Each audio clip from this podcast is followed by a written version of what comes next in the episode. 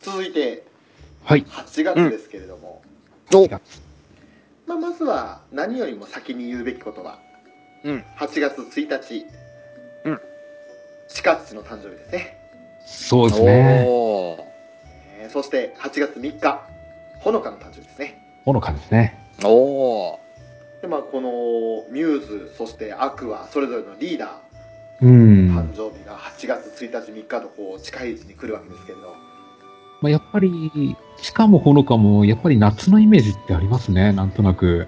そうですね、うんうんうん元気印の夏女なんですねうん。ここでね私個人的に嬉しかったのはえみつんですねおお。おーちゃんとほのかの誕生日祝っててでねえみつんはツイッターでもほのかのことを祝ってええで自身のラジオでも祝ったんですよああ、いびつんラジオおー。はい。はいそれを聞いてたので、まあ、個人的には嬉しかったですよねうん。うんうんいろいろやっぱりなんかえみつに関しては残念な噂というかそういう話題もあったのでえ私個人としてはちょっとねあのいろいろブレてしまったというかファンでいるのが辛くなった時期もあったんですけどあったんですけえうど、ん。うんそんな中でもやっぱりえみつんはねずーっとそういった根も葉もない話に関しては耳を傾けず自分らしく行動してたのでうん。よかったなと思ってほのかのことをちゃんと向き合えててよかったなと思ってそうですね。うんうんえみつんなんか9月から事務所移ったみたいですね。そうですねリバウンドでしたっけ、えええーなんかやっぱりこの改変期というか9月はだいぶ遺跡が多いのかなっていう印象もありますけどみたいでしたね。うんそれでなんかあの事務所の方針的には声優業よりも歌とか舞台うの方にん。強い事務所のイメージですよね、だからそんな感じなんで声優よりもちょっと別の方向に力を入れていくのかなっていう印象はありましたけど、ねうん。あ確かに歌うまいですからね。えうんいやだからまあえみつんはどうなっていこうともねもし声優の方から少し離れたとしてもえみつんはえみつんなのでうん。うんうんできる限り追っていきたいなとは思いますけどそうですね。まあ、あとは8月のイベントといったら、まあ、やっぱり6日7日あ違った5日な5日6日だそうですのね。名古屋公演ですかうん。うんうんねえそれはもうやっぱり外せないなと、外せないですね。うんまあ、これはあのー個人的には別枠で語ってはいるんですけどう江川んさん。はこのライブにはビューイングでも参加されたんでしょうかいや、どっちも仕事で全く見れなかったんですよ。なるほどうん。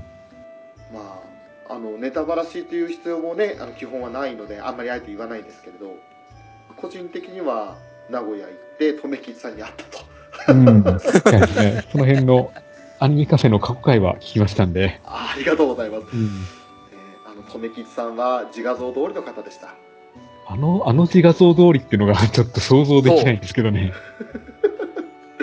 いやあのねよだれは垂らしてなかったですけどああいうひげがひげで覆われたワイルドな感じでしたねああ、なんとなく。おまあ私も似たようなかあの顔つきというかひげをしてたんで あの夜の時はひげの集いという名目で飲み会をしましたーあなんだろう、なんだろうな。ウイグル極長みたいのを想像したんだけ ど。い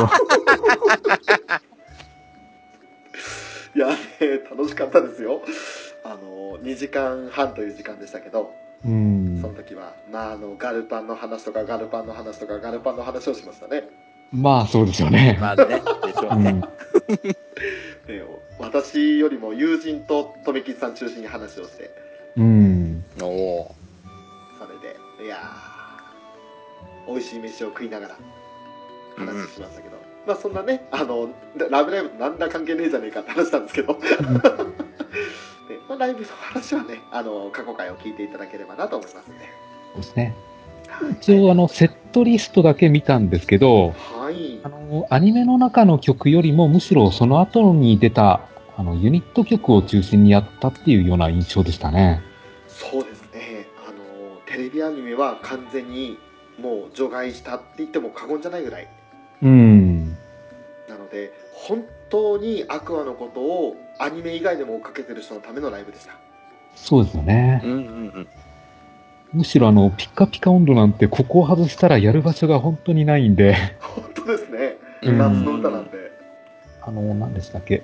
ブルーレイとかの円盤の特典の曲が多いですよね。基本そういうラインナップでしたねうん。まあこの辺がねどうしてもその視聴というのもあの本当にワンコーラスぐらいしか聴けないのでうん。ちゃんとあのブルーレイ買ってないと全曲聴けないんですけどそうですよね。まあねライブ仕様の曲が多いんですよ特典曲うって、ん。だからもう超テンション上がって酸欠になるような曲もあります しあとはもうとにかくにこやかに一緒に楽しめる曲もありますしうん。しっとりおしとやかな曲もありますし、うん。うん。えーいろんな顔を見せる曲たちですけどうん。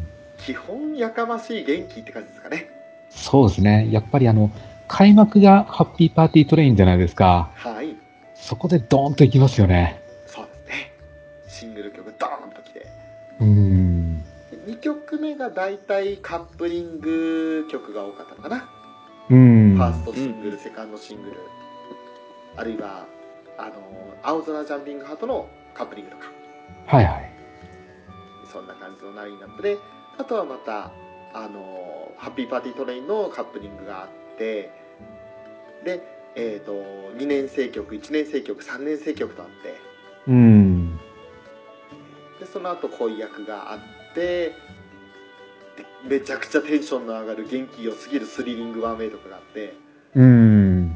でその後ユニット曲ですね。そうですね。いやあの、ツイッターで見たんですけど、あの、なんでしたっけ、アリシャのあの赤いドレスいいですね。やばいっす。うんうんうんうんうん。 G 戦場のシンデレラっていう第5巻うん。付属する特典曲なんですけど3年生だけの曲なんですようん。でもうアリシャの赤いドレスあのアリシャが着こなすからすごいんですようん。うんうんで隣にはカナンっていうかねあのスババがいるわけでであの2人に挟まれてちょこんとちっちゃいアイニャがいるん ですよかわいいんだそれが まただからね本当大人のお姉さんに囲まれたちょっと大人びたあの小学生みたいな感じになっちゃうんで、うん。そうなんですよね。それがいいんですよねアリシャは素晴らしかったですよ本当にうん。おお。この辺でその曲の印象っていうのを少し聞きたいなと思ったんですけどうん。何かフェザーさんその、まあ、ライブで披露されたそのセットリストの中で気になった曲とかってありましたかあ、やっぱりあの、アンコール後でしたっけ太陽に追いかけろ。はいあそこに太陽追いかけろを持ってきたのはうまいなと思っていまして。そうですねうん。最後にあの、番号の点呼から始まるんですよね、曲が。はいでそこはもうやっぱり会場全員で番号を点呼したんだろうなと思ってるんですけど、どうでした残念ながら転校しないんですよしないんですかただですね1234って呼んでって9まで行った後に会場全体で10ってやりましたうーん、そうですね。やっぱその一体感がいいですよね。ただ惜しいのはジューってやっちゃうので「よーし」っていうあんちゃんの声が重なって聞こえないっていうねうーん。まあでも言いたくなりますよ。なっちゃうんですよね、だからそれで「でレッツゴーサンシャイン!」ってみんなでアクアが行った後にあのバズーカバーンって打ってあのお銀ーテープが待ってくるんですよあうーんうんうん銀テープゲットしましたあー。やったぜってねアリーナ席最高ってうん羨ましい。いやーそういうのもあったりしてでもね、うんその後とっことっこ歩くのは」っつって左右にこう行ったり来たりしてくれて、うーん。えーもうアクアが目の前で見れますうーん。あいいなあ行きたかったな大丈夫です絶対に埼玉でもやりますんでうん。まあそうだなあとウラキングさん的にはあのーやっぱりこう半年ぐらいうん。うん。サンシャインから離れてたと思うんですけれどはいはいはい。なんか今気になってることというかそういうのってあるんでしょうか気になってる。なんて言ったらいいのまだほら、いろいろそうそうそう。あの、また次のその、シングル曲が今後また出るじゃない。2期をやるにあたりもそうでしょうけど、えその、アニメありでの曲もあるでしょうけど、その、普通に、あくはまたみみんなでなんか、公募して的なやつもまたやるのかなと思って。えあああ、それはまあ今後もやっていくとは思いますね。どのタイミングで出していくのかなと思って今後。うん。あ、今までの流れだとシングルはやっぱりアニメ終わった後あたりで発表ですよねきっとううんん、そうですね。フォースシングル選抜、うんで、また選抜やって、今度誰がセンターになるのかなとか、うん、うん。あとその、またセブンイレブンでもとか、 そうでえすー、ねセガのゲーセンとかでもまたやるのかなとか、あーマスコット、マスコット総選挙的なね。うんうんうんで、あの、セブンイレブンの話先にしちゃいますけど、明日9月4日からセブンイレブンでまたコラボやりますね。なんですっておお今度はあの、特定のお菓子を買うと確か A4 クリアファイルがもらえるという。なんですってマジマジかマジかマジか全く情報を仕入れていませんでしたおお目から鱗だ、翔さん。やべえちょっとマジっすかはい。マジっすか ちょっと今、カタカタカタカタってパソコン開い て、カタカタカタカタって今、調べてる検索して調ますべよてる セブンイレブンラブライブサンシャインキャンペーン調べてるよあったーしかもなんかリコのあれあリアル脱出ゲームのコラボレーションクリアファイルだそうですね。ははーへえ。リアル脱出ともコラボしてんのあそうなんですあのこれもつい先日発表されたんですけどうん。内浦のミドシーパラダイスで来月来年ですねそうですね春にやります、えっ、と、3月からやりますね。はいおお。で今練習問題がもう出されてるんですけど、うんえっと 俺半日かかりました解くの に解けなくってリアル脱出ゲームっていうのを体感したことないので意味が分かんなくってうん。あの問題の出し方はね別にゆとりじゃないんですけど私には無理でした同じく。頭使 うのちょっと苦手なんで。うーんいやーあれは面白いですねぜひあの気になった方リアル脱出ゲーム「ラブライブサンシャイン」問題やっていただければいいかなとうん。おちなみに兄さんは数分で解いたそうですねおーすごいな さすが。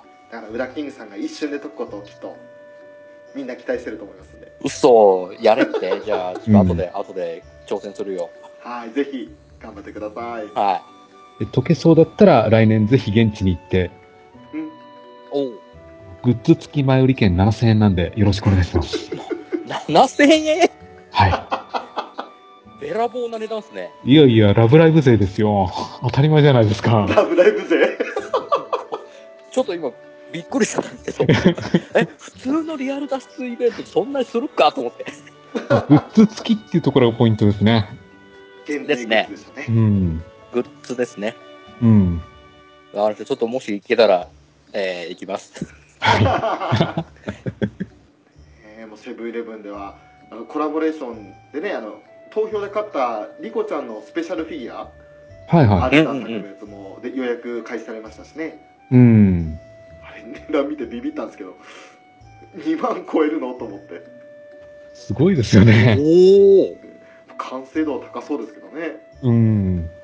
とあるリコちゃん推しの YouTuber さんがねあの俺リコちゃんのためにたくさん買うんだって言ったけど値段見てビビったから1個しか予約しねえっつってまあ、そうでしょうね。結構いいお値段ですから、なかなか。まあそんなねあのちょっとライブの話から外れちゃいましたけどうんあとは裏キングさん気になるところさやっぱりその曲類になりますか曲類、そうっすね。あのーまあまあね、僕本当にアニメ以外のところで言うと、サードシングルくらいしか、基本、基本分かってないんで、はいで、その間にまたあのーデュオトリオコレクションであったり、ボリューム1であったり、えうーん。出てるじゃないですか。はいね、一応、一応まだちゃんとは聞いてないんですけど、翔さんに押されたんで、ジモアイだけはダウンロードしました。ねうまいだけとりあえず、とりあえずです。はいはい。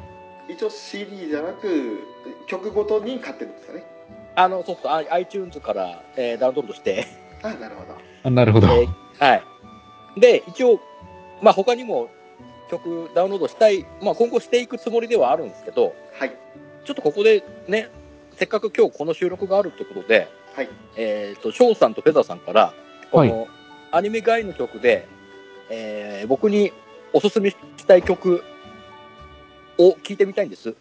あーで、そこのプレゼンを聞いた上で、僕、あの、今、iTunes で 3000円ダウンロード、あの、入れたんで、うえん、ーダあウンロードしようかなと。で、ね、先んじて聞こうかなと。ーなるほど。なるほど、ね別に特にこうね、何曲、何曲でも構わないんで、うはいうんん。押していた、もう、例えば自分が好きで押したい曲もそうでしょうし、ね、僕におすすめしたい、ウラキングさんに聴いてほしいっていう、そういう視点からの曲もあると思うんですよ。ああーーね。ちょっと急な無茶ぶりで申し訳ないんですけど、いいよいいよいいよちょっとお聞かせいた、それを上で聞くと、またちょっと僕も感じ方が変わると思うんで、その曲あに関ーしてなるほど。味わってみたいなと思って。個人的な好みで言えばですね、はい。あの、先ほどのデュートリオコレクション、はいはい。えっ、と、8月2日に発売されたサマーバケーションですね。はいはいこの中に入っている、えっ、と、地下とカナンの曲で、えー夏の終わりの雨音が、という曲があるんですけど、ほうほうほうこれは好きですね。おお。いい曲ですねうん。ちょっとあの、夏の終わりを感じさせるような、ちょっと寂しい曲なんですけど、ううんん。なんかそのメロウな雰囲気がすごくいいんですよ。うんおうおおお。二人のセリフパートなんかもねそうなんですよね。こういいんですよあのおよそ、まあ、地下なんて特に元気印みたいなところがあるので、うん。ああいう歌歌ったらああんちゃんの良さが出てるなってイメージですよねそうですね。ああ。ここはさっきのルビーがいい意味でフリアダさんに染まってきたっていうのとそのパターンでこのあんちゃんの良さが出たチカッチのいいそのなんというかなおよそチカッチらしくない、うん。はいお、そうなんですちよょっね。とこの、なんでしょう。まあ哀、哀愁っていうか、うんうんうん。ね、夏の、夏の終わりをちょっと、あのーなんていうか、悲しむっていうか、なんていうか、このね、感じの、名残惜しむような、うん。ああ、なるほど。ちょ、ちょっと、しっとり感のある曲なんですかはいそうですね。ああ、なるほど。だから、地下とカナンの普段の絡みだとああいうしんみりした雰囲気にはならないと思うんですけど、もうこの曲ならではの雰囲気なんですよね。おお。でもねそれを言ったら正直言いますと俺こええのサマーバケットに入ってる4曲え4曲で1つだと思うんですよねえ。ああ、そんな雰囲気はありますね。あの順番としては「夏への扉ネバーエンドバージョン」っていう曲があってはい。リコと花丸とマリの3人で歌う曲があるんですようんうんあこれももうフィーバーサンバーですようん。うん。もおお。もうとにかくぶち上げう夏を楽しんでるっていう感じですよね。うんうんうんあの10話で海に飛び込むチカちゃんとヨウちゃんみたいなそんなイメージですねうん。はいはいはいはいもう はい。ヒャッハーですよでその後に来る「真夏は誰のもの?」っていう黒沢姉妹の歌があるんですけどはこれはまたねあの高校生ぐらいの年代の女の子の妖艶さがありますねうい。ん。ほうほうほうほうほう。でまたね何せこの2人の歌はうまいうまいですね。おーあのキャラ声なんだけどうまいおー、すごい。で、うんこれはねあのライバーの中でも「豆四」っていうふうに言われててうん。あのマーメイドフェスタってミューズの時にあったじゃないですかはいはいはいはい。ボリューム1でボリューム2はあのほのかとりんで歌っててねうんでその後あのストーミーラバーっていう海入りで歌ってた曲があるんですけどうん。はいあれが「豆三」って通称言われてるんですよ3番目の夏の歌とああ、なるほどね。その続編です言うなればは歌い手がアクアのしかも黒沢姉妹に変わりましたけど「豆四」っていうふうに一部で呼ばれますうあ。ん。へえ。これはね名曲ですおう。正直まあフェザーさんのおっしゃる「夏の終わりの雨音が」の締めのこの曲も最高ですし、うんやっぱり個人的には呪文愛はやっぱり押せる押せるんですけどうん。この残りの2つこれもいい曲なんでいいですよね。いっそこれは CD 音源買った方がいいんじゃないかってぐらいの曲ですねうん。これ、お二人の相違としては、はいサマーバケーションは丸々押さえておかないとっていう認識でいいんですかうん。CD を買って損はないと思います。そうないですねなるほどね。なるほど、なるほど。わかりました。じゃあ、とりあえず、あのサマーバケーションは抑えます。はまあい、まあ、ドラマパートはいつもの通りグダグダなんで。うんなるほど。わかりました。まあある意味ですけどあのそういう音源として曲だけ聴くっていう意味でね、ううんうんん。うん。ドラマだとね好き好み分かれるんでちょっとそれはあの、うん、まあまあうんということでうん。なるほど。その感じた曲で言ったら「スカイジャーニー」ああ。おお。 「ハッピーパーティートレイン」のカップリング曲ですけどうん。これは外せないかな、うん。おお。普通に iTunes とかで買うこと前提だとこれだと思います、おお。なるほど、なるほど。はい、これはあの、んハッピーパーティートレイン」のアンサーソングの位置づけですねへえ。なので「ハッピーパーティートレイン」を聞いた方は分かるんですけど「ハッピーパーティートレイン」ってあの投票順というかあの結局センター決めるので1位から9位決めましたけどはいはい。その順番でねあのカナンヨハネマルっていう順番で歌ってましたけど、はいうスんカイジャーニーその逆なんですよおお、なるほど。ルビーから始まってマリーダイヤチカヨウリコっていう風に並んで歌っていくんですけど、うんうんうん。だからあのちょうど折り返し地点にいたトレインが戻ってくるイメージですねうん。ああ、はいはいはいはいはいはい。で PV 見てると分かるんですがハッピーパーティートレインは最後銀河鉄道になるんですようん。そうですね。そう39じゃないんですけど銀河鉄道になって、それが戻ってくる感じですかねうん。おお。こいいへえ。出だしのまずルビーがやばいですほうほうほうほうほう。これはおすすめかななるほど。あとは意外とこうやって見るとうん。 iTunes で出てる曲ってあとユニット曲しかないんですよねそうなんですよ。あのうー、ん。ブルーレイ特典曲とかめっちゃ欲しいんですよ。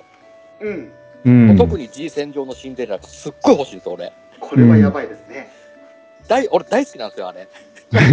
もうセリフ、セリフパートのくだり大好きなんですよ。う。うん超楽しそうじゃないですか。実践は楽しいですよ楽しいですね。ねえビッグバンドを後ろに携えて的な感じで。うん。あの、あのノリ大好きで。うんうんすげえ聞きたいんですけど、残念ながらね、特典曲なんで。そうですね。ねえ。そのために円盤買うわけにはいかないんで。うん。なんとかウラキングさんのもとに CD だけ送るしかないなこれはねそれは、それは僕唯一、ああ、これは聞きたいの、今すごい歯がゆい気持ちでいっぱいなんですよ。これねほんと変えたらいいんですけどね買えないんですよね。なんか次ね、今後出るアルバムで入れてくれないかなって切に願ってるんです。いや、でも、ミューズの時も、特典曲は、あの、アルバムに入んなはかったです絶もんね対入んないんですよね。入ってないですねうそうなんん。ですよね。歯がゆいな、うん。まあ、それだったら一言ね、特典曲全部ちょうだいってなるから。ワクワクウィークも聞きたいよ。一番勧めるのはスリリングワンウェイですよああ、全然全然。聞きた い。ワクワクウィークもでも楽しいなうん。一番最後のサビのところがもうほんと楽しいですよねそうそうそうそうそう。一応ね、スク、スクフェスやってるんで、ちょっとワン、ね、ワンコーラスはわかるんです。ううあのん辺の曲も。それで全部ね、つかま、心つかまれてる曲も何曲もあるんで。アクアの曲でずるいなって思うのはワンコーラスだけは視聴動画とかスクフェスとかで聴けるんでうんそうですねなんとなくその曲のことは分かるんですようん。でもねその2番目からが違うんですよね曲がうん。あああアクセントの付け方が尋常じゃないんですようん。そうですね。あああ、なるまほるどでね。別の曲に聞こえたりすることもあるんで、う。うんんねそそれがずるいなと思いますそうですね。ああ、そうか。あのね毎回ハロー星を数えても聞いてる感じですかねああ、なるほど。ああ、はいはいはいはい、はい。あれも全部聞いた時にビビったんでうん。え何これ全然違う曲になったんだけどっていうことがあったんで、うん。あれを毎回味わってるイメージですねうん。あーなるほどね。あと、い今、とりあえず、あれじゃないですか、個人的に好きな曲で僕におすすめをいただいたと思うんですけど、はい俺、俺だからこそっていうのはあったりします裏キングさんだからこそなんとなく僕のこのだからこそ。好きな、好きな曲の系統は、まあ、ね、ミューズ自体からそうですけど、一応お話ししてるじゃないですか。ええうん。それをふ踏まえた上で、なんかあったりするのかなっていう。ああ、なんだろうな。でも、意外なところ行くからな。そうなんですよね、 まあ、ミューズの時は特にそうっすね。うん意 外すぎましたね。意外とあの綾瀬さんのソロ曲攻めたりしようとするんでねうん。だっていいじゃない。あんなの、ね、聞けないじゃない。なかなか。そうなんですよだからそれ言うとね意外とあの最初アゼリアのイノセントバード行ったじゃないですかうん。あれ意外と好きなんじゃないかなと思うんですよあおー、アゼリアさんね。うん嫌いじゃないです。あの、オシャンティとオシャンね、ティ大人っぽさ、 大人っぽさをこうね、持ち合わせた感じ。単純にあの G 戦歌ってるマリちゃんがマルちゃんに変わっただけなんであ。うん。ああ、なるほど的ねに。はねうん。だから G 戦も好きだったらありじゃねえかなおおほうほうほうほうほう。なるほど。そんなイメージがしますねそうですね。とりあえず今もうね、ご紹介された曲は、えー、もれなくダウンロードして、えーじっくり聴きたいと思いますよ。ぜひぜひもう、もねう、できれば全部聞いてくれって感じなんだけど。うんとりあえず、全部聴くのはもちろん前提なんですけど、うん。ね、お二方から紹介された曲を先んじてダウンロードして、うんうん噛み締めた後に他の曲も手出してないるこほうかなとど。思います。ですねはそい。んなところ意外とねこうやって見ると得点曲とユニット曲以外意外と少なかったっていううん。まあね、言うてもまだ、ね、始まってそんなにね、そうなんですよね。年月経ってないですからね。それでももう40全部合わせたら5曲うん。 50近くになってってんですねそうですね。それは尋常じゃない数ですよねうん。ねそんなところかなそうですね。なるほどね。なるほど。いやあ、ありがとうございます。ね、これって、より僕の中では、ね、ラブライブさんに楽しめるんで。うん。ああ、そうだ、大事なこと忘れてた、翔さん。お8月と言ったらあなた、大事なイベントを忘れてるじゃない。お何ですかね、アクアのメンバーのサルお方、トログラビアをの乗っけたじゃない。おっとおっと、それはもしかして8月16日に誕生日だったはあ、は翔さんの口から言えばいいじゃない。あしゅうちゃんしゅうちゃん。ああ、しゅうちゃん。 しゅうちゃん。しゅうちゃんしシューゅトう見とちゃくんかヤなン。グジャンプ関東グラビアおめでとうござい ます。やったねおめでとうございますイエーイもちろん買ったよねえもうねしゅうちゃんのねあんな姿やうんこんな姿が見れるっていうんでね、うん私人生初ヤンちゃん買いました人生初回。人生初ヤンちゃんはしゅしゅうちゃんのためですさすがだね。あの買いましたグラビアのところ見ました堪能しました、グラビアのところだけ綺麗に切り取って漫画本編ほとんど読んでないです、おっと、あ、ゴールデンカムイが、ゴールデンカムイあるのに。ゴールデンカムイ読んだんですけど途中すぎてわかんねえっていうねまあまあ途中からじゃちょっと。まあまあまあね、そうですよね。であとあのえっ、と東京グルもあったんですけど、はいはいはいはい。あれこれアニメの方が絵見やすいんじゃねえとかと思ったり、ねああ、なるほどね。うんそキんなンところキングダムもあるじゃない。キングダムキングダムあったっけ多分これキングダムお休みですみたいな感じじゃなかったかおっと、その週救済なああったわごめんあった見てないんだけどあでもね「ダイナー」っていう作品は面白かったかなこれ新連載第2回の作品だったんですけどどんな話えっとねなんかあのろくでもない女の子が主人公なんですけど、うんその女の子がとある洋食屋みたいなところに連れてこられてで、うん雑用を押し付けられるんですようん。で雑用の中であの舐める舐められるぐらい綺麗にしろみたいなほ。いううぐらあはいい言われてで掃除するんですけど、うんじゃあ綺麗にしたんだなとじゃあこの便器舐めろみたいなこと言われてうわ。いやいやいやいや何言ってんですかでできないんだったらお前は死ぬしかないみたいな感じで殺されかけるんですよね殺されちゃうんですか殺されかけるでそれで殺されるぐらいだったらやることやってやるっつってそのオーナーが大事にしてるワインを人人質みたいな感じで取って殺したらそのワインの居場所を、ね、隠した場所を教えないよみたいなこと言ってで喧嘩売るみたいな感じのストーリーでしたねなんだ全く全容が見えてこないけど。 ねなんか、殺伐としてるような。え、うん。掃除して綺麗にしないと殺される設定ってなんですかいやあのね映画結構好みだったかなっていう印象ですねうん。うん。なるほど。いや、もう漫画のことはいいんですよ。肝心の斎藤さんどうでしたんだ肝心の斎藤さんはね超綺麗でしたおおあのかっこいい写真と可愛い写真とうん綺麗な写真とがいろいろあってう見ん。応え十分ですねちなみに翔さんお気に入りはお気に入りはですねあの赤いドレスを着たシュカシュですね、ほうほうほうほうほうはほうい。、あのねすっごいあのシュカシュらしい笑顔を満点にいーっていたずらっぽくカメラに向かってやってるような顔なんですけど、うん素晴らしいですようん。これは、これは後であれをはい URL 貼ってくれるのかなその写真の。実はヤンザの公式ホームページで確か見れるんですおお見れるんだ。グラビアはいおおなので後で調べていただければなるほど。うん。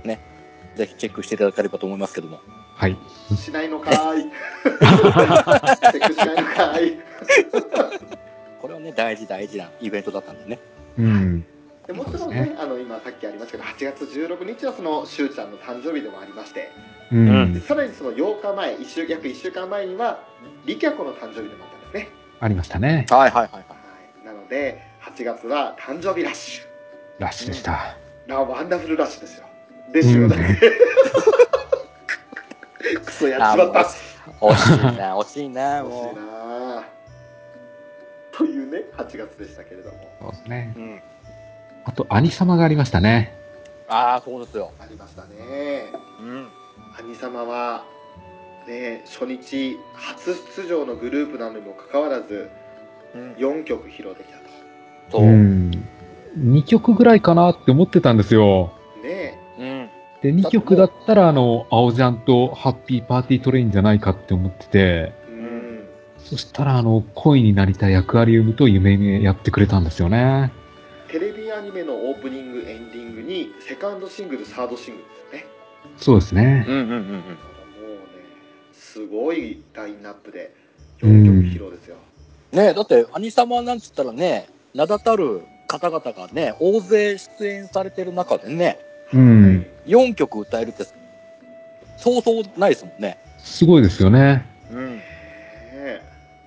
トリガーグランロデオでしたっけ1日目はみたいですね。うんうんグランロデオも4曲披露なんでうん。で、なんか、グランロデオも登場の時、アクアですって言って出たみたいですね。うん。おー。アクアに入りたいとか言ってたみたいですよ。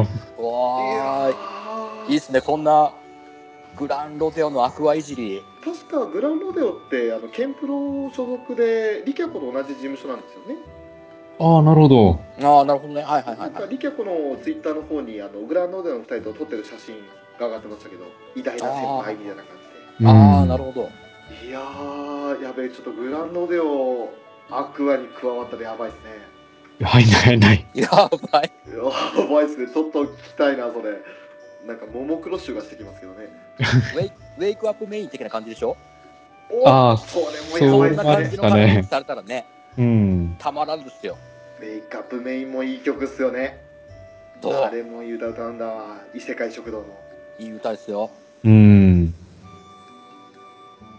ね、ごめんなさいね。ウェイクアップメインだったらしあ、いや、ごめんいや。いいですよちょっと今俺も妄想にふけてちゃったんで 今グランアクアって何やろうと思って、ねどうでもいいですああ、これカットだ、これカットだ。カットだ。カットカット、きっとカットカ。ットカット。あーあー、めっちゃたまらん。そんなところですか、8月。あとは、裏ラジのギルキスジャック会がありましたね。お7月末から8月にかけて5回ありましたね。ありましたね。もう裏ラジは毎週水曜日の私の楽しみなんでね。うん。そういえば裏ラジはね、キルキス弱会は結構やばかったですね。こうなるだろうなとは思ってましたけど。なんか、まとまらないんですよね、あの3人だほと。んとまとまんない。まとめる人がいない。いないんですよね。で少しあの、まあ、グーリンパというグループでねヨハネというか愛犬が落ち着いたかなと思ったんですけど、うん。あの3人揃うとやっぱり中二病になるっていうねそうなんですよね。ギルキスらしいヨハネなんですよああ、いいっすね。ギルキスジャック会のスクフェスチャレンジはもう本当に散々でしたね。ああ散々でしたねおかげでラブカストンもらえないのもらえない。なるほどね。それを後日ねあのアリシャがいじりまくるっていうねいじってましたね。ラブカストン欲しかったなー惜しかったなーって言ってました。もうさすがだな、アリシャのそのね、いじりの具合もさすがですよね。うん。でさ散々いじるくせに私作業は苦手ですのですから ね早口言葉を喋れませんのってねだからねずっとねあのポンコツ会長とかって言われていじれいじられまくってたんでうん。ここぞとばかりに反撃してるっていうねその中で、まあ、印象に残ってるって言ったらあのウツボカズラを表現してくださいっていうお題があってあー、なんかありましたね。でリキャコがそのウツボカズラを知らないのに適当にそのイメージで語ったんですけどやっぱ伝わらなかったんですようん。うんであウツボカズラねってその答えが出た時にアイキャンは分かったんですけどアイニャが分かんなくってうん「えウツボカズラってどんなの?」って言ったら「ほらあの緑色の筒みたいな形してる植物さ」ってアイキャンに教えてもらったら思わずポケモンの「えウツボット?」っていうふうに言ってしまったのが普通にラあジオになっちゃったっていうあね。あ。あピー音入んねえんだこれと思って、 ねー、うん、あウツボットで通じるんだアイニャにはっていうねってことは由来知らないでウツボットをしてたんだなっていううん、そういう印象があったラジオでしたねそうですね。うんうんうんいや、裏ラジはなんか、早口言葉のコーナーすごく難しいですね。難しいですよねあれは考える人がえげつないえげつないですよね。今回のが、えっ、と、沼津の謎はまだ謎なのだぞっていうのがあって、はいおお。あれも3回つなげると本当難しい。試しに行ってみますうわうわうわうわ行ってみましょうか。お題が「沼津の謎はまだ謎なのだぞ」ですねえもうすでに不安ですけどえ。途中でもやもやっとするんですよねも。やもやとしますね うん。じゃあちょっと翔から行ってみますねはい。沼津の謎はまだ謎なのだぞ沼津の謎はまだ謎なのだぞ沼津の謎はまだ謎なのだぞ言えないね言えないこれはね、難しいよ。 2回目の謎あたりでもやもやっとするんですよね。ちょっとするんですよね、 うん。行じゃきましょうか。あはい水野さんお願いします沼津の謎はまだ謎なのだぞ。沼津の謎はまだ謎なのだぞ。沼津の謎はまだ謎なのだぞ。おおうお。いいけてますいけてますいけてますいけてましたよ。おー。おいちょっとな、俺なんで鳥なの俺。ちょっと流れ的にねこの、この3人の中で一番噛む僕が。いやいや、だ から、そこでオチをつけるか、あえてかっこいい方いっちゃうか、どっちかですよ。いや、気持ち的にはかっこいい方ですよ。もちろ。うんん。そうね、気持ちだけはですよ。気持ちはう2枚目結果は3枚目それがオリジナキングっていう口が伴わないだけですから。問題はないえ、ちょっと待ってね。沼津の謎はまだ、ね、沼津の謎はまだ謎なのだぞ。沼津の謎はまだ謎などだぞ。はい。ほら、危ういじゃ ん。もう、オッケーもオうッ危ういじゃん。ケーオッケーよし、いきますよ。沼津の謎はまだ謎、うわーもうダメだ。諦めちゃったあーえ、ちょっと待って、もう一回、もう一回出して、もう一回出して、もう一あ、回出どして。うぞどうぞ。沼津の謎はまだ謎などだぞ。沼津の謎はまだ謎なのだぞ。沼津の謎はまだ謎なのだぞ。イエス、高橋クリニックもうもうダメだ、ねえ逃げましょうごめんなさいね、もう無理だ。いやこういうのがね奥のあ奥るん地だよねですよただでさえ発音しにくいな行ですようん。何そう人年の難しい。これ、声優泣かせだね。声優泣かせですねそうですよね。それをね放ってくるのがまたあのミューズの時代からよくラジオに投稿してるような「またおま」って言われるような人たちでねうん。あその本当にライバーとしてそういうコンテンツをかじってたらあまたこの人かって分かるぐらいの名前がうん。出るんで、ーあー、なるほどね。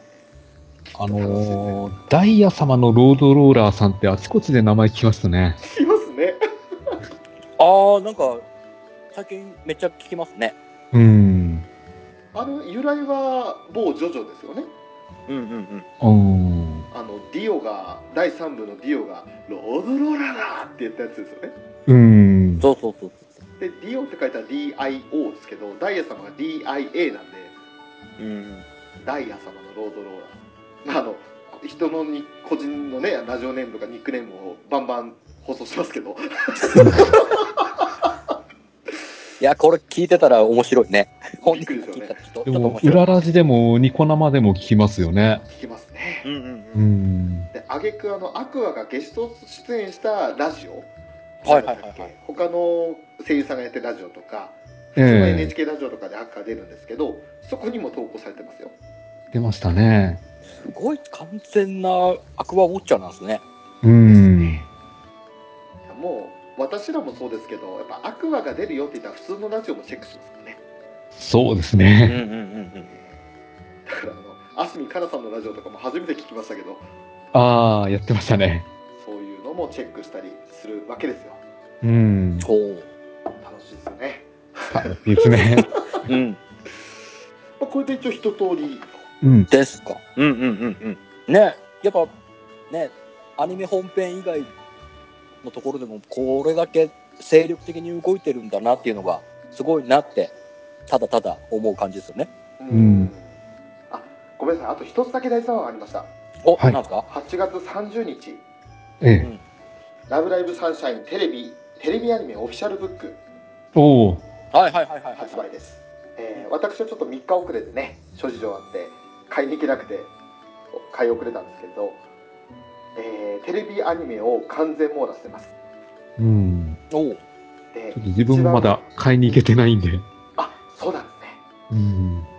1話ごとにキャストそれぞれの感想とか裏話とか、うんうんそういうのも全部含まれてるしあと監督のスペシャルインタビューとかおお。おう全部入ってますねそれぞれの曲の衣装とかもうんうん映ってるし、ちょっとしたねあのー今まで全く発表されてないここが初出の情報とかもありますあ、なんか某、某ヨハネさんの、あれの情報でしょ親御さんの情報があ、うん有名ですねもう散々出てるらしいね。出てるやつ、うんはいうん。ヨハネのお母さんがピーだったっていうね P だったっていうことですよね。そういうことですねらしいですね。はいまあまあ、いずれご挨拶に行きますんで。そうですね。あの娘さんを僕にくださいパターンですかそうですね。そうですよ。なるほど、ねだからご、ご両親のご挨拶からですから。そうですね。その後、ニコにあんた何やってんのよって言われるんですけど。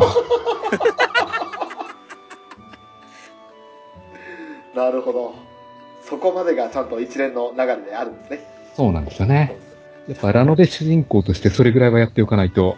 ああなるほどなるほど。そっかでも俺挨拶に行ってもな大体船に乗ってていないっていうしなそうですね。ジョンさんの場合はそもそも会ってもらえないじゃない。ちょっ とうんえ、ねそそれはえマジでだって、ほら、前回の座談会で答え出たでしょあ、ジョンそうだ。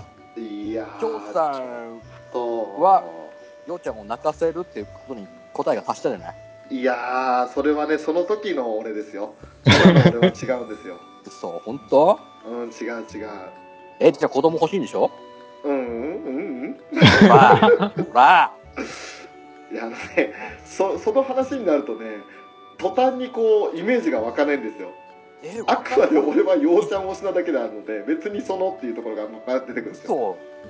俺多分あの9人だと一番湧くと思うんだけどな、ようちゃん。ようちゃんの子供。うんうんうんうんって俺は思うんですけど。じゃあちょっとあのここでですねいい話が今振られたんで、ウラキングさんから、うんまあ、ちょっと唐突ですけど、うんやっと実現しそうなんでうん。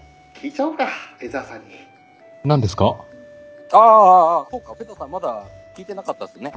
いやあなた、がそういう話は、あの、うち、あ の、事務所 NG だったはずなんですけど、いやいやいやいやいや、何をおっしゃる何をおっしゃるほら、後ろで、あの、マネージャーが怒ってるから、バツバツってやってるよ。あマジです かマジですかでもここに来ちゃったらもうねそうですよ。ねマネージャーの力事務所の力は及ば ないんで違い貢献だ違い方権だ。もうアニメカフェというねこの空間に来たらもう最後ですよマジです か。いや行きー、ましょね、全国のアニメカフェファンの皆様お待たせいたしましたう。ね。ついにかのフェザーノートさんの答えが聞けますさあということでですね抜き打ちなんですけど本当にねはい。何の話でしたっけはいあなたがもしアクアのメンバーミューズのメンバーで彼女奥さん愛人にするなら一体誰ああ、それか。デデドンね。えっ、ー、と、ね、一応、我々の答え一応言っときますかちなみにって感じで。ね。とりあえず、まあ、今日はアクアの話なんでアクアの方から答えていアクアの方で。はい。おお。ウラキングさんが選んだ彼女は誰でしたかあれ俺、彼女って誰でしたっけ俺ね、言っといて、アクア、アクアのことすっぽり忘れてるんですよ。おっとっとえ、俺、なんて言いましたっけまああら一応じゃあいいや、改めて考えようか。えまあいろいろねあのこの半年経ってまた変わってきたと思うんでねこれがね、意外とね、中の人にね、寄せられてる感が多分大きいかと思うんですけど、僕、今の感じだと。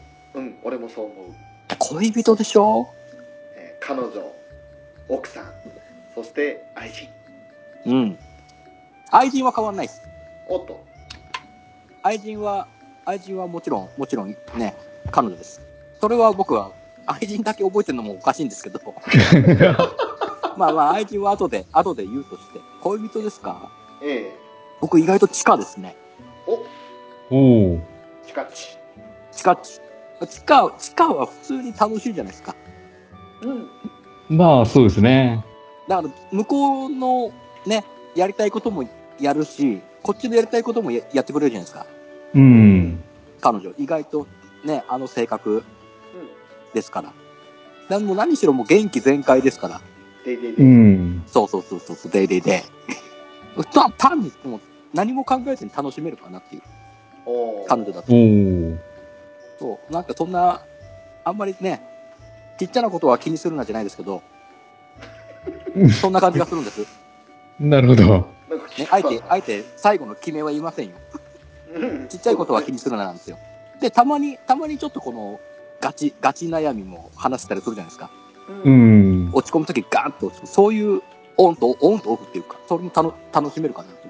あーで、僕、あとね、あの、多分俺、ソロの歌で、歌声で多分一番好きなんですよ。あんちゃんが。あおおお。なんか、なんか惹かれるんですよ。うんうんうまんあもちろんリーダーそういうことになってますよねリーダーなんで、うんそのソロパートの部分が多いからよく聞くってせいもあるんでしょうけど、ええこうキャラ寄りになるときとちゃんとね、稲見安寿寄りになるときのあれがグッとくるんですよね。ええうんなるほど。そうなんです。なんでね、好きなんですよね。うん。そんな感じです。彼女なるほどチカチうん。そうです。女は近っち。じゃあちょっとまあこのまま彼女路線で私行きますかねは。はい彼女にするならねねなんとねちょっと考えたのがかぶったんですけど地下なんですよねおああ、わお。かる。あのだんだんこう地下の魅力が分かってきたというか、うなんか天真爛漫なんだけど結構あのほのかと違う部分がリーダーにもあるんですよう。。うんなんか周りのこと結構見れてる子なんですよねそうですね。そうそうそうそう。それはあの、まあ、姉妹姉妹でその一番下の妹分でいやあのなんか容量の良さがそこで出てるのかなっていうところも考えられるんですけど意外とその、なんか周りを見てちゃんとあこの子はこういうふうに考えてるかもしれないって気を使えるところがあるああああなんかいいなと彼女にしておくとそのいろんなところに目を配ってくれるんじゃないかなっていうところもあるしうん。でも遊ぶってもう自分のために何か楽しいことをするってなったらとことん遊べそうなんでうん。うんそのなんかいろんな顔を見れるのが楽しいかなっていう感じがしますよねなるほどねああ近々かななるほど。うんあとはもうラッキングさんも中の人にだいぶ惹かれてる感じはありますよねうん。おお叶うんだったら回し蹴りを食らい たいなと、ええまああの冗談抜きに多分ねそっとすると思いますけどねうん。そうね悶絶しちゃいましょうね師範代に認められるぐらい回し蹴りはやばい人らしいんでそうなんだ。はいうん普通にあの月とかやってもねあのシュカーシュがビビるぐらいのマジ付きだったんでへえ。その辺がどうなるかまあ食らったら多分幸せなねあの天国に行けるっていう感じだと思うんですけど そうそうそうえー ねそんな中ちょっとフェザーさんの「彼女にするならどの子?」っていうのを聞きたいんですけどああ。そうですね。彼女にするんだったらマリーですね。ほうおおやっぱりあの、マイペースな子って好きなんですよ。うんうんはいはいはいはいで、マリーってやっぱあの、話してても何が飛び出してくるかわからないトリッキーさがあるんで、うんそういうところが飽きないんですよね。うーんうん。なんすペタさん飛び道具好きですか飛び道具好きです ね。だから、マリーと付き合ってるとずっとツッコミ役でもいると思いますよ。うーんああまあ確かにうん。えでもでも疲れてきません長いことそれが続くといやいや、それが楽しいんですよ。ああすごいさすがすげえヨハネとマリーで来るマリーで来るかそうかうん。でもでもねマリさんもしっかり周り見てる子じゃないですかそうなんですよね。そう周りは見えてる子だからうん。ふざけてばっかりではないんですよねそうそうそうそうなんですよ。締めるところはしっかり締めてくれる感じがまたいいですよねうん。うんふざける時と真面目な時とのあの角度がすごすぎるんで180度違うじゃないですかそうですね。そのギャップもいいですよね。すいげいえですそれねについていけるフェザーさんがすごいうん。だからあれですよね漏れなくマリをお姫様抱っこするんですよねはああ。そうですね。あれを再現するんですよね人気の,、あのプレビューですねそうそうそうそうそうカナンの代わりに私がと俺がお姫様抱っこしてるぜとカナンやるぜと。うんね。まあ、意外とねマリはそういうの弱そうですからねうん。そうああいいですねいいですねいいでうすんね、ねじゃあちょっとフェザーさんに考えていただく時間も含めて浦さんうんさあじゃあ奥さんにするなら誰でしょうかと嫁でしょ僕ヨーソロおいおう。おおいあれおおおいヨーソロですよそろそうだでっあのあのねもう完全に斎藤さんに持ってかれてるかなすおおおおいおお違う一番安定安定するんですよお家庭がおおういん。あのいい感じにこの奥さんをえ奥さんをやってくれそうだなと思って嫁にしとけばねうん。でもうおいおいしいご飯を何より作ってくれるじゃないですうんうんうん。か彼女そおうで料す理得ね。意なんでねなんかあってもカレーにしちゃえば大丈夫って言われそうですけどうん。で安心し安心して家任せられますからうんうんね、で、ちゃんと、ね、子供作ってもちゃんと可愛が、可愛がれ、楽しく、楽しんでくれそうじゃないですか。うん。その、夫婦生活っていうものを。うんなんか随分具体的なところまで考えてるんですね。もちろんですよ、もちろんです。いや例えば、その恋人の時と結婚してからだとまたちょっと変わる人もいるじゃないですか。そううん。別に基本はそんな延長線上で変わんないとは思うんですけど、やっぱり結婚することによって、やっぱここで一つ転換して、ちょっとまた感じが変わるっていうか、が、僕はあると思うんです。そのどっちにしろね、僕にしろ、相手にしろ。うん。あると思うんですけど、でも、斎藤、あのね、渡辺さんはそのずっと、ね、恋人時代の延長線上でそのまま普通に、ワイワイ楽しんでくれるかなっていううんで、ね、お家ではあのメガネ姿が見れるんで、 うん。あれずるい。あれずるいね。あれずるい。あれずるいよ。あれすげえ可愛い。うん。そうん。う。なあれはね、ぐっと男心に来るものがあったんで、うん楽しみたいよね。このこねれ、あの、俺今すごいモヤモヤしてるんです よ。なんだろうな、この。いや、わかる、みんなが思ってるようちゃんのいいところを。こう、裏キングさんの口から言われた時に、なんかすげえ俺モヤモヤするんですよね。何なんでシェットファイヤーですかし嫉妬というかね、なんか裏キングさんがムカついてますよね。もう、なんかすっげえイライラしてますよね、今ね。何知った風な口聞きやがったって感じこのおう、この野郎みた渡いな感じ辺陽にですよ関ねして。な、な、何が夜空だ、この野郎みたいな感じですよね。ほら、でもグーの音も出ないでしょ出ねえんだわ。ほら。出なそくういてうとこだ出ない自分に腹立ってますわね。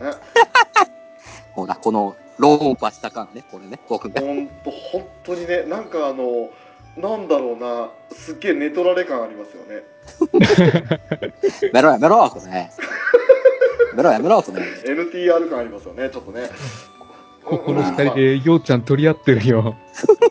うん。いや本当ね、これね、兄さんを漏れなく敵に回すかもしれないですけど。うん。うん。いやね。この野郎喧嘩売ってきたなってとこですよ。なんかね、ちょっと全部が正しいと思ってるんで今意見ね。そううんでしょね、いや俺もだって奥さんといたらもうようちゃんって言いたいとこじゃないですか。うん。何言えばいいんですかあと。しょうさん、しょうさん、子供は子供は何あのそれはね本当に何回も言うけど俺、この「ラブライブ!」のキャラクターと子供ってイメージが全く湧かないんですよいやいやいやいやいや、そういう問題じゃないって。いやどういう嫁こ と、嫁にするんだよ、だって。嫁でいいじゃないそうじゃん。嫁、結婚生活があるじゃない。うんなんで子供作らなきゃいけないっていう話になるんだって話ですよ俺ほからすら、だればねほら、これこれこれこれ。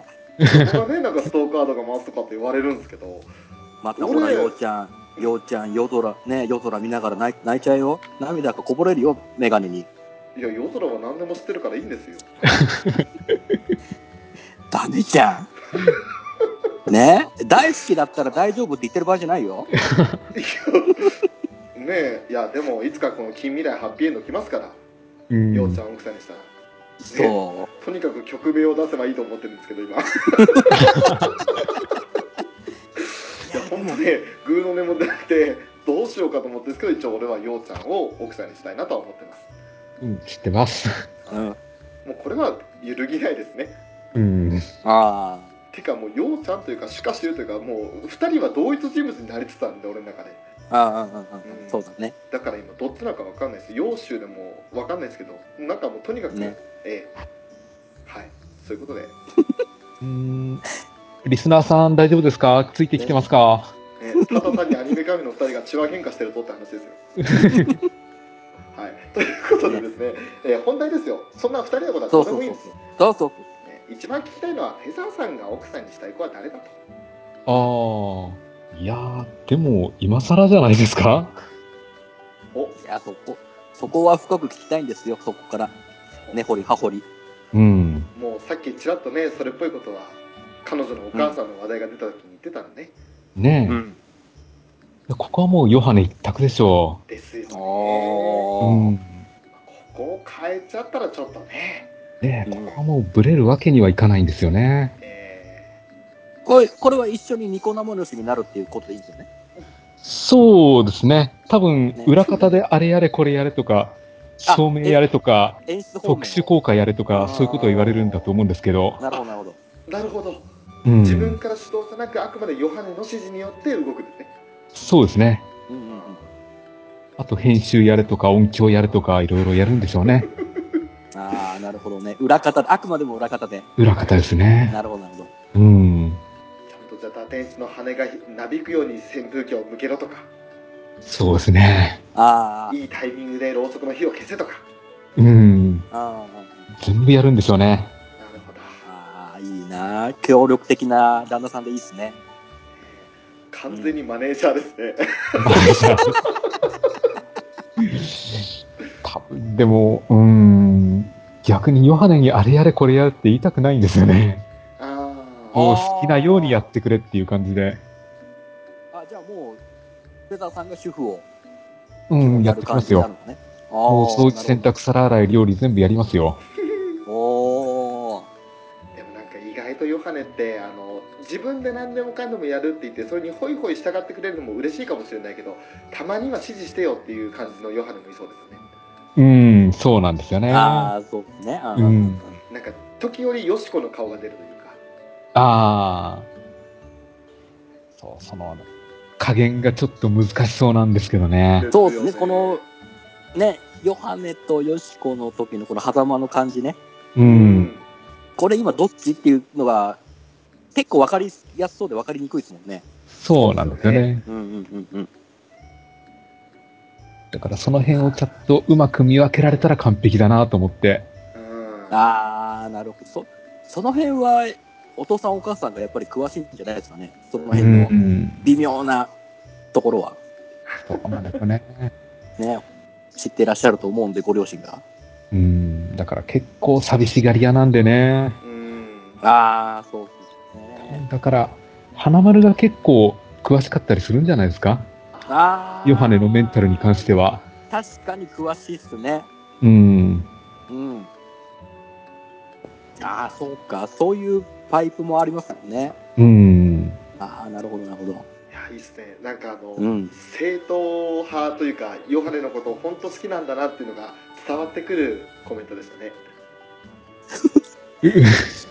なんかどっかのショーとかってやつみたいにさなんかこうまがまがしさが出てこないですよね俺本当にヨウちゃんのこと好きなんだろうかってたまに疑問に思うんですよこれは好きでいちゃいけないんじゃないかうんいや、でも最近なんか、アイキャンとヨハネもシンクロしてきたなって思うんですよね。とああ、そう本で当す思いねま。す、う、うんん。あのアイキャンがだいぶ寄せられてる感はありますよねそうなんですようね。んそうだからね、本当ね、あの最初その本当にキャラと中の人が一致してるなと思ったのは、まあ一番最初ようちゃんだったんですけど、うん。最近もう大体みんな同化してきてるなと思います。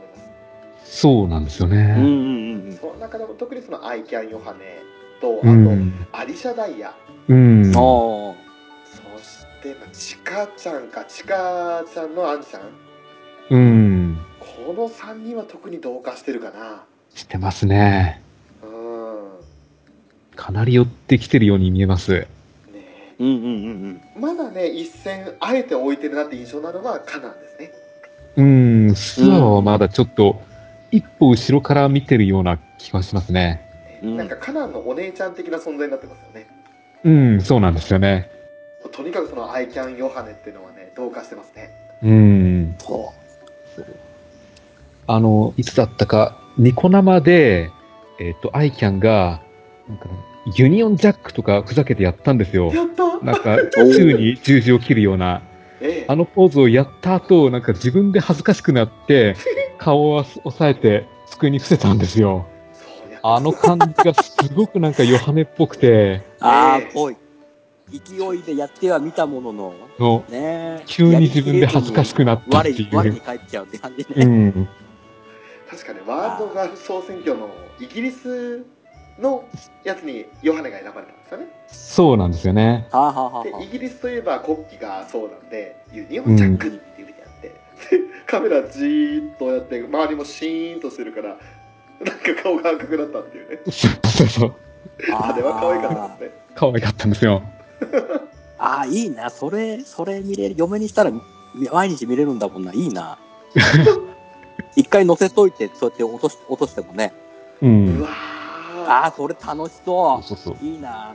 そんなことされたらもうこっちはもう中村雄一の声で、どうしたって聞きますよ。ああ、ずるいけど、だからそれ。いい声だから って、ずるい。ー、これはずるいな。いいな、いいわ。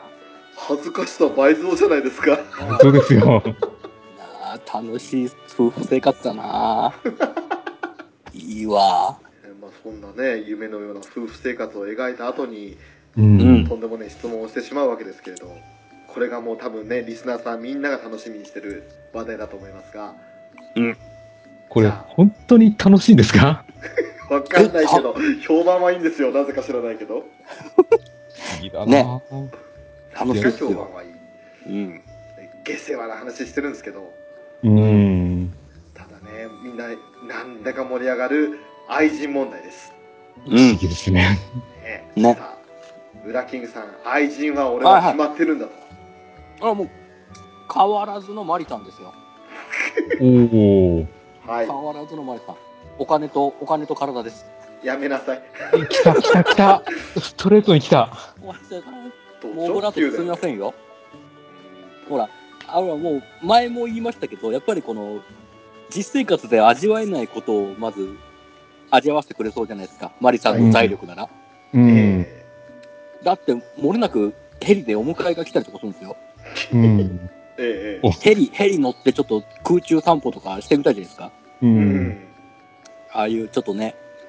この空中散歩2年ぶりですかって言いたいですね。そうそうそうそうそうそうそう。うん。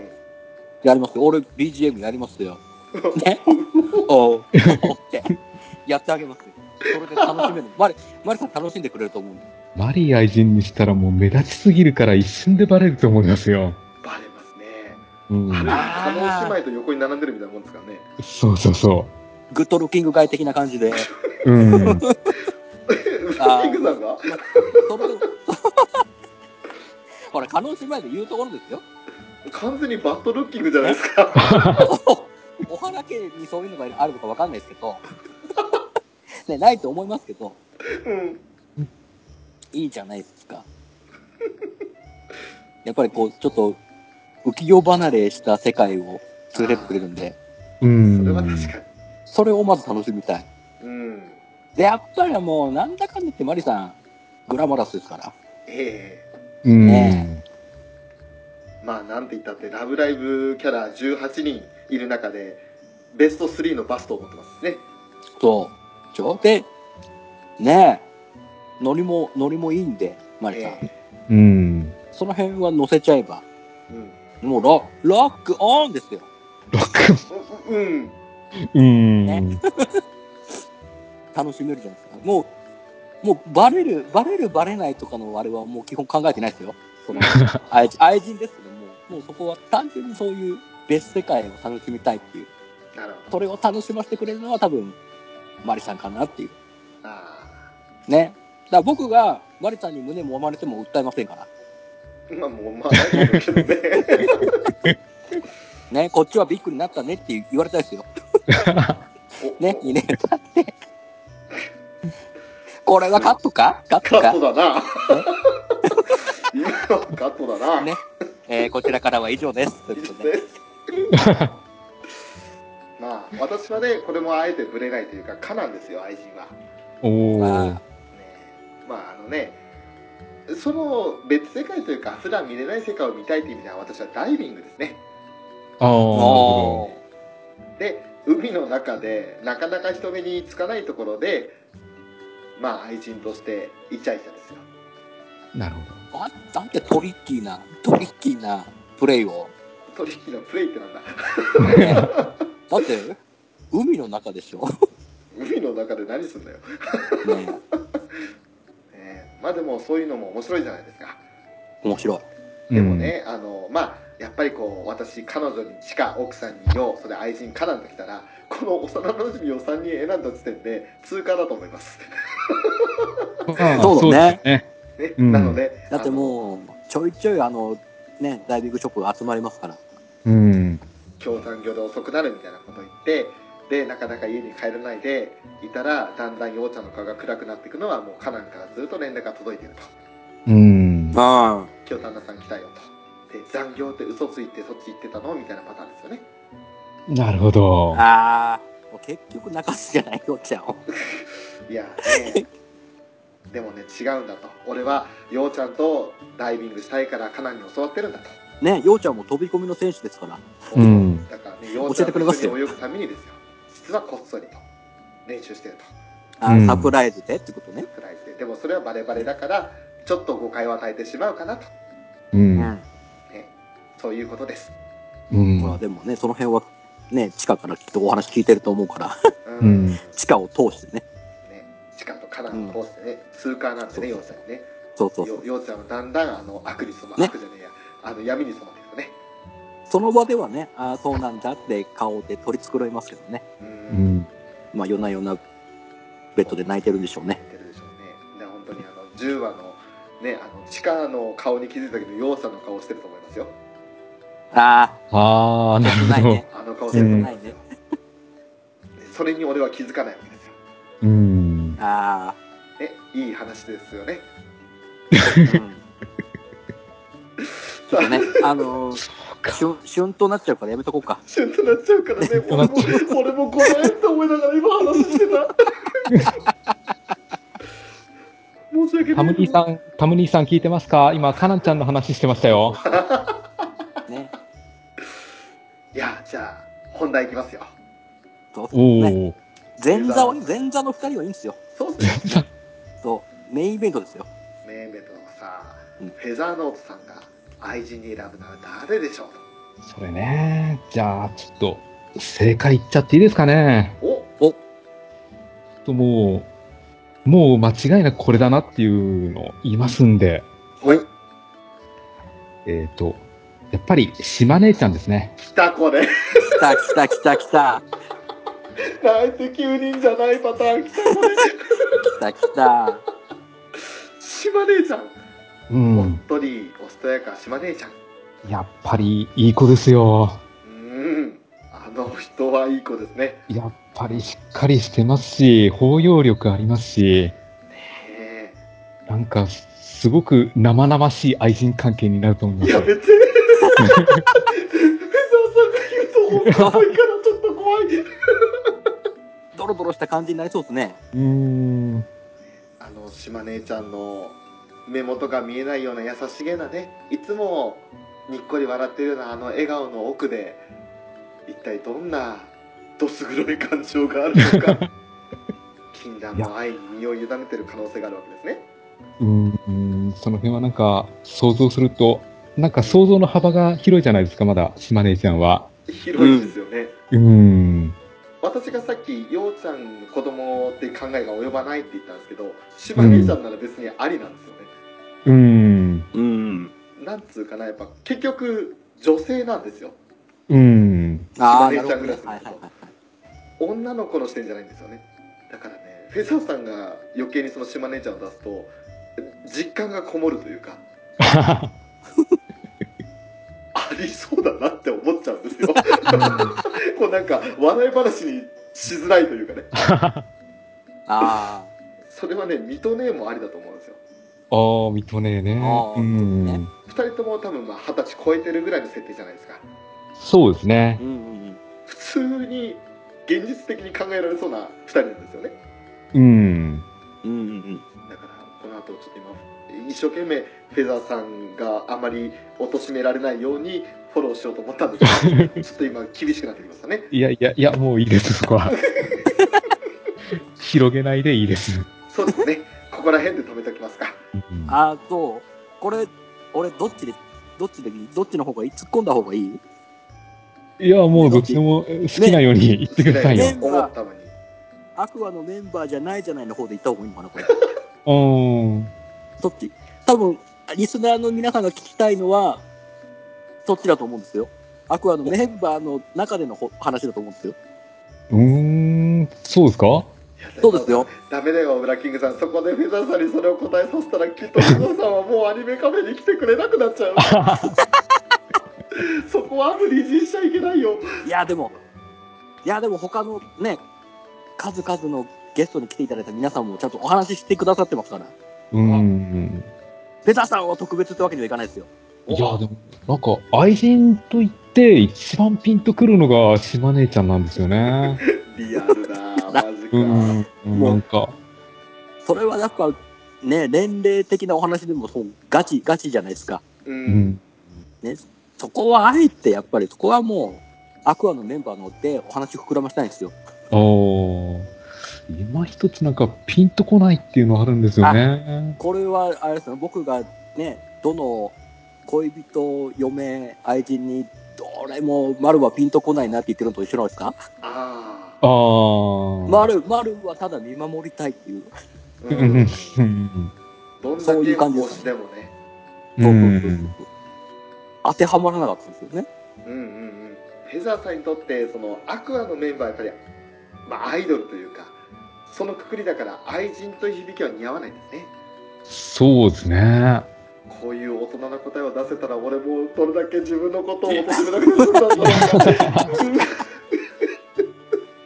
今更になって後悔してるまあまあじゃあとりあえず一回ねあまりこれ以上追求するのはうん。えいや、あの、無理に愛人設定してみても、本当に無理に言ってるだけだから、ああなるほど、うん。気持ちが伴わない感じなんですか、そうなんですよね。あーだだっってたら島根の方が伴うとうん。アクアみんないい子じゃないですか。ええ結局、誰選んでも外れはないと思うんで、うんそうですねう、うんん。みんな付き合ってて楽しいと思うんですよ。うん、そうですねうん。それぞれいいところありますからね。きょうさんきょうさんはいすごい綺麗な答えしてるけどどうするどうすんのこれすっごい当たり当たり障りないすっごい綺麗なまあいいか次次回次回聞こう次回聞こうマ ジか。チャンスがあったらまたはぐらかされるかもしれないけど次回あの2期終わったあたりにもう一回聞こう マジかそうしようそうしようそうしよそうですねねはいということでね、えー、 みそさんはうわ、ね何これまとまったのう無理やりまとめた感があるだってこんなガチな打ち合わせねえ よ収録中に